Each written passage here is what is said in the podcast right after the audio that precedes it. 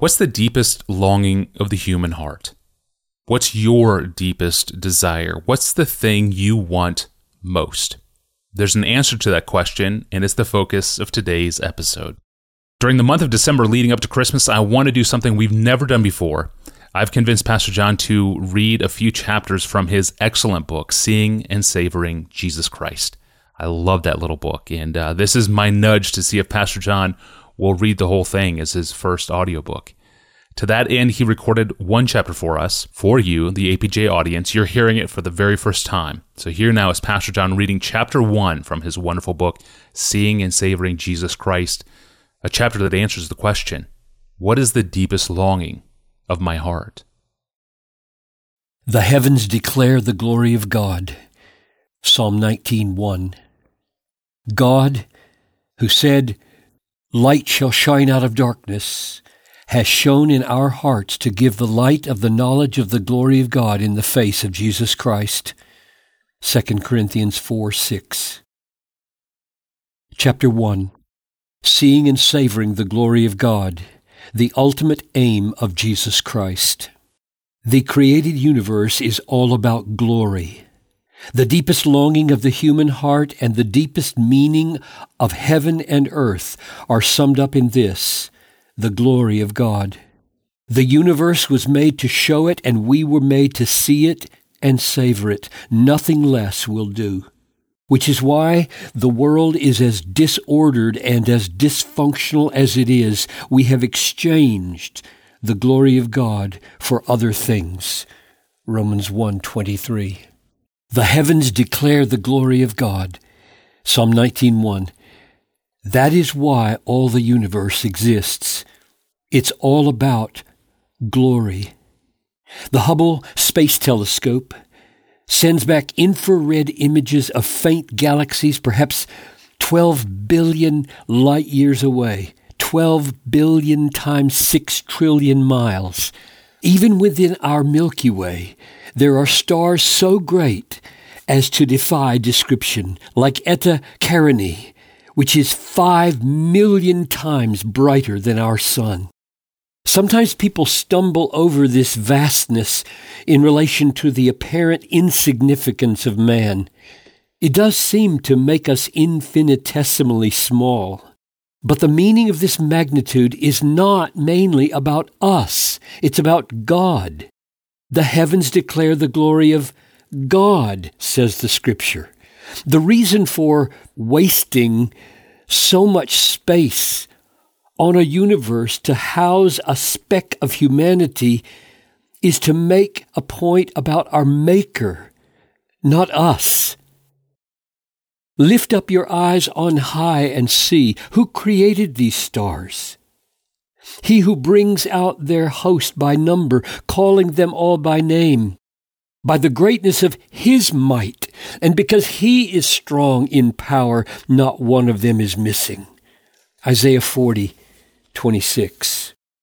The deepest longing of the human heart is to know and enjoy the glory of God. We were made for this. Bring my sons from afar and my daughters from the end of the earth, whom I created for my glory, says the Lord. Isaiah 43, 6 and 7. To see it, to savor it, and to show it, that is why we exist.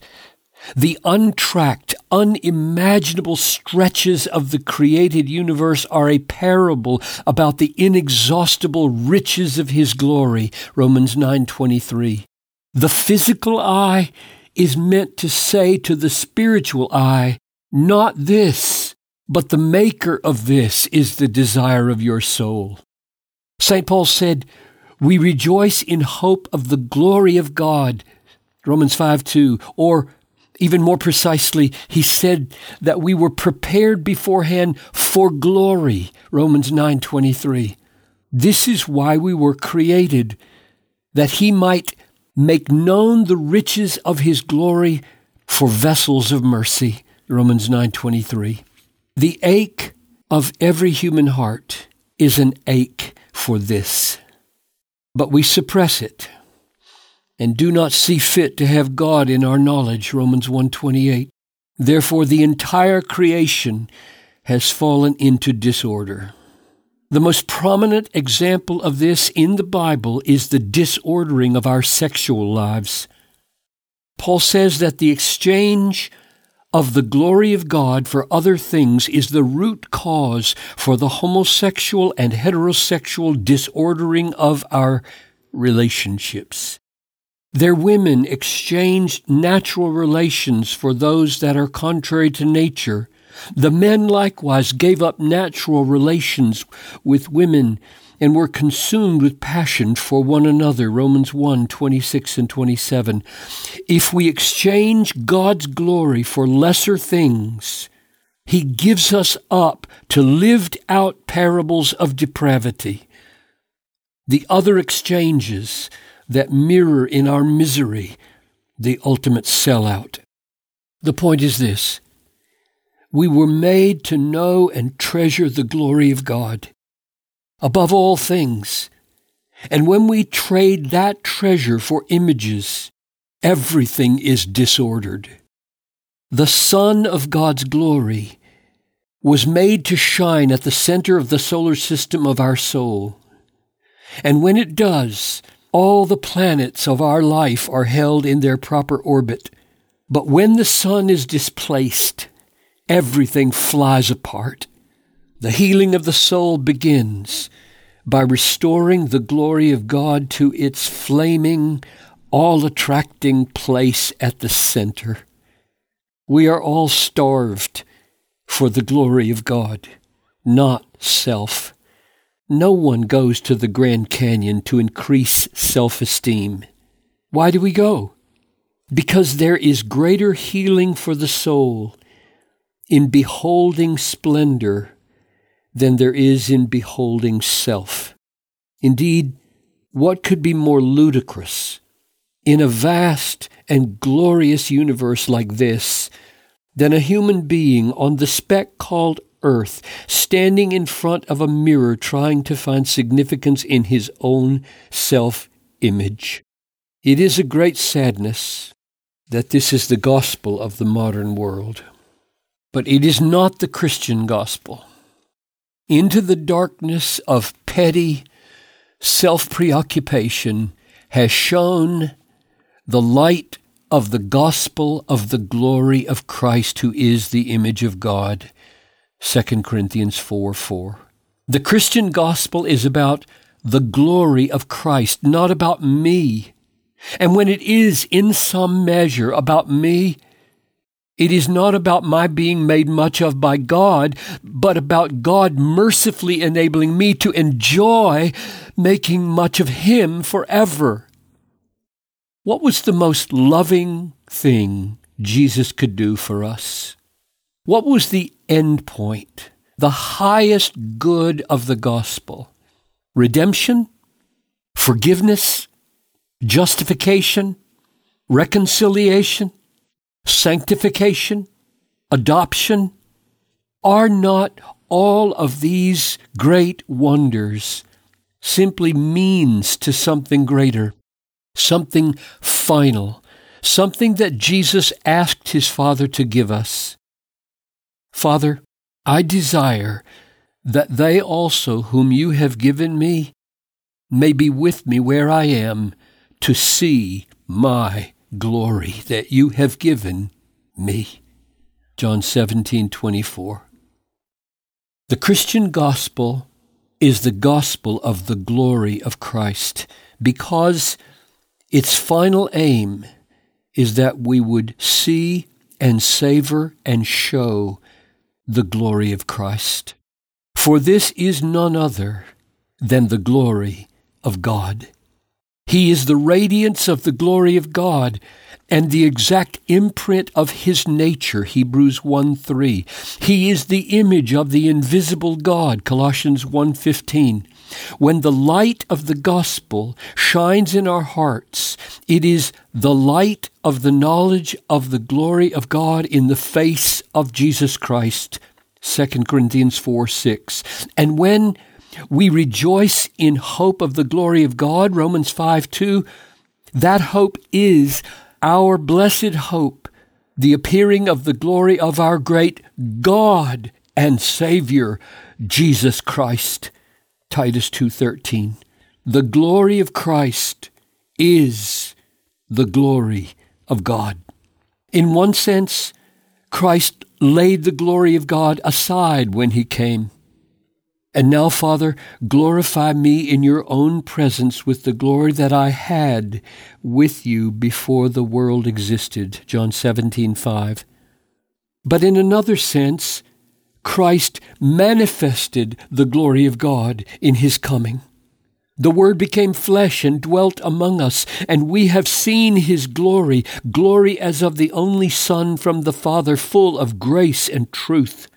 John 1:14. Therefore, in the gospel, we see and savor the glory of God in the face of Jesus Christ. 2 Corinthians 4 6. And this kind of seeing is the healing of our disordered lives. We all, with unveiled face, beholding the glory of the Lord, are being transformed into the same image from one degree of glory to another. 2 Corinthians 3:18. A prayer. O Father of glory, this is the cry of our hearts, to be changed from one degree of glory to another until in the resurrection, at the last trumpet, we are completely conformed to the image of your Son, Jesus Christ our Lord. Until then, we long to grow in grace and in the knowledge of our Lord, especially the knowledge of His glory. We want to see it as clearly as we see the sun, and to savor it as deeply as our most desired pleasure. O merciful Father, incline our hearts to your word and the wonders of your glory. Wean us off our obsession with trivial things. Open the eyes of our hearts to see each day what the created universe is telling us about your glory. Enlighten our minds to see the glory of your Son in the gospel. We believe that you are the all glorious one, and that there is none like you. Help our unbelief Forgive the wandering of our affections and the undue attention we give to lesser things. Have mercy on us for Christ's sake, and fulfill in us your great design to display the glory of your grace. In Jesus' name we pray. Amen. Yeah, amen. Wean us from our obsession with trivial things, a daily prayer that I need. That is chapter one from Pastor John's book, Seeing and Savoring Jesus Christ. And wherever you're listening in the midst of your day, thanks for joining us. Be sure to subscribe to Ask Pastor John in your favorite podcast app, in YouTube, or in Spotify. And for our episode archive or to submit a question of your own, go to desiringgod.org forward slash Ask Pastor John. Next up, a missions question. Pastor John is in the studio. I'll ask him if the nations will be reached before Christ returns or after he returns, and how does Revelation 14:6 fit into the mix? It's a good question. Up next time, I'm your host Tony Reinke. We'll see you on Friday.